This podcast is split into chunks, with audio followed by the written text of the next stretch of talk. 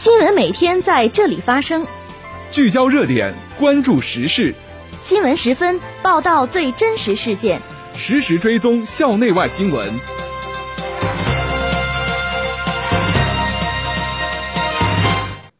听众朋友，下午好，欢迎收听今天的新闻十分。今天是二零一九年十二月二十三号，星期一，农历十一月二十八。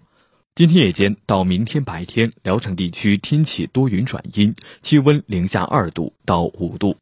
首先，让我们关注历史上的今天。一九四九年十二月二十三号，全国教育工作会议在北京召开。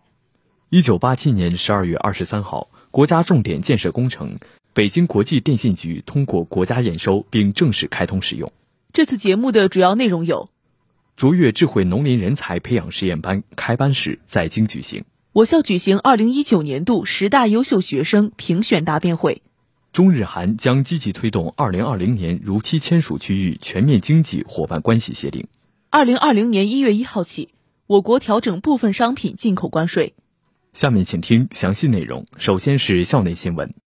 近日。由聊城大学和国家农业信息化工程技术研究中心共同创建的卓越智慧农林人才培养实验班开班仪式在北京农林科学院成功举办。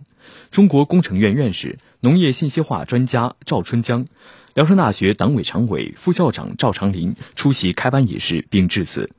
聊城大学卓越智慧农林人才实验班由聊城大学与赵春江院士团队共同创建，以聊城大学农学院为依托。在农学院、机械与汽车工程学院、计算机学院、数学科学学院等学院选拔优秀本科生，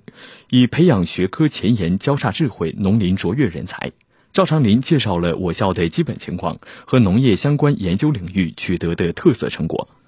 他指出，信息化是农业现代化的制高点，成立实验班是落实国家农业信息化战略的有效举措。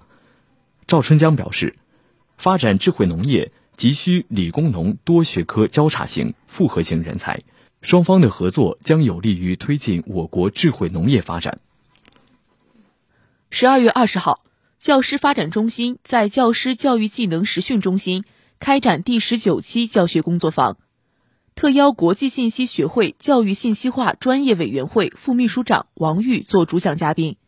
来自各教学单位四十余名教师参加本次教学工作坊。本次活动分两个主题进行，第一个主题围绕基于学习科学的科学教学法展开。王玉通过和老师们共同探讨，在教学过程中如何运用情绪记忆理论，如何运用幽默原理等问题进行分析，并逐一提出针对性的解决方案。第二个主题针对教学 PPT 设计中存在的问题，王玉指出，视觉天生具备整体性，利于认知。擅长于复杂结构的表达，因此在教学 PPT 制作中，要通过场景可视化、过程可视化、关系可视化，将知识进行可视化。王玉通过人类历史文明发展规律剖析等教学案例的展示，提出 PPT 应该有要点及提炼关键字、关系表达、方框搁板、对齐规整。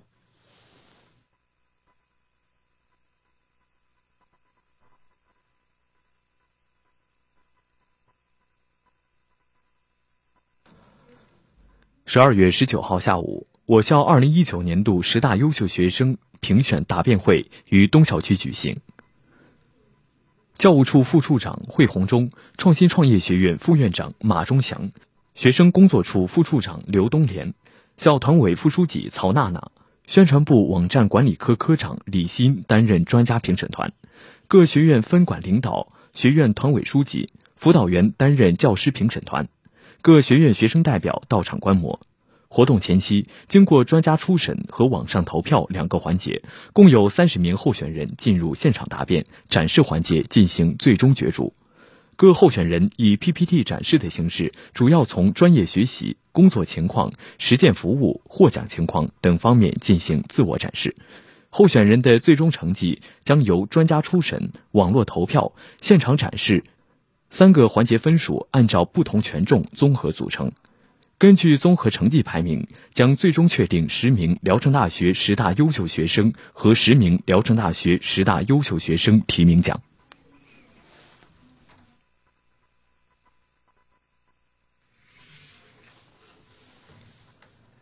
下面是学院快讯。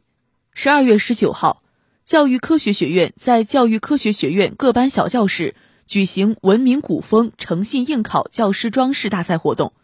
本次活动丰富了校园文化，增强了班级凝聚力，同时增加同学们对考风考纪的重视，提高同学们备考的积极性，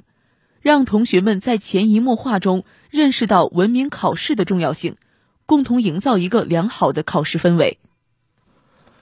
十二月十九号，政治与公共管理学院于东校举办“透析心理，了解心理”主题活动，政管学院辅导员徐娜担任主讲人。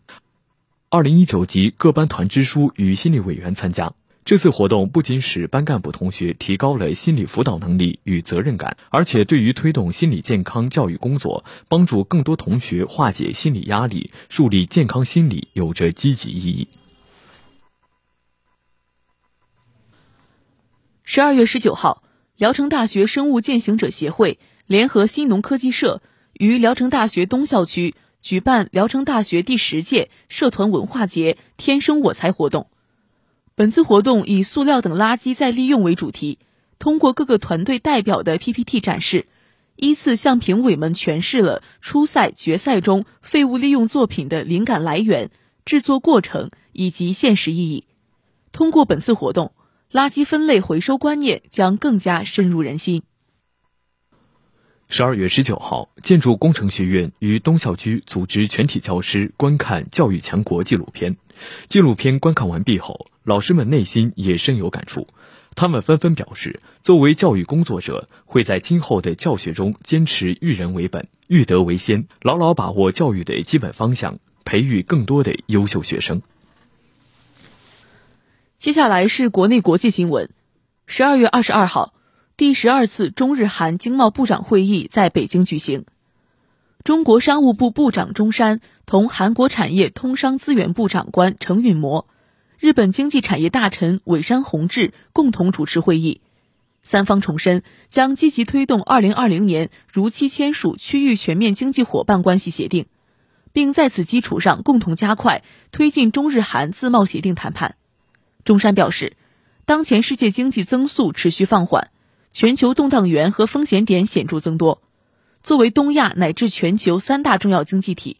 三方要共同反对单边主义和贸易保护主义，进一步提升贸易投资合作水平，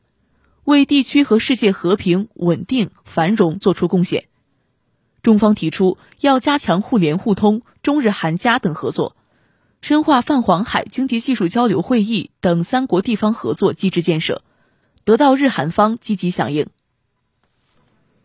近日，经国务院批准，国务院关税税则委员会印发通知，自二零二零年一月一号起，我国将对八百五十余项商品实施低于最惠国税率的进口暂定税率。二零二零年七月一号起，我国还将对一百七十六项信息技术产品的最惠国税率实施第五步降税。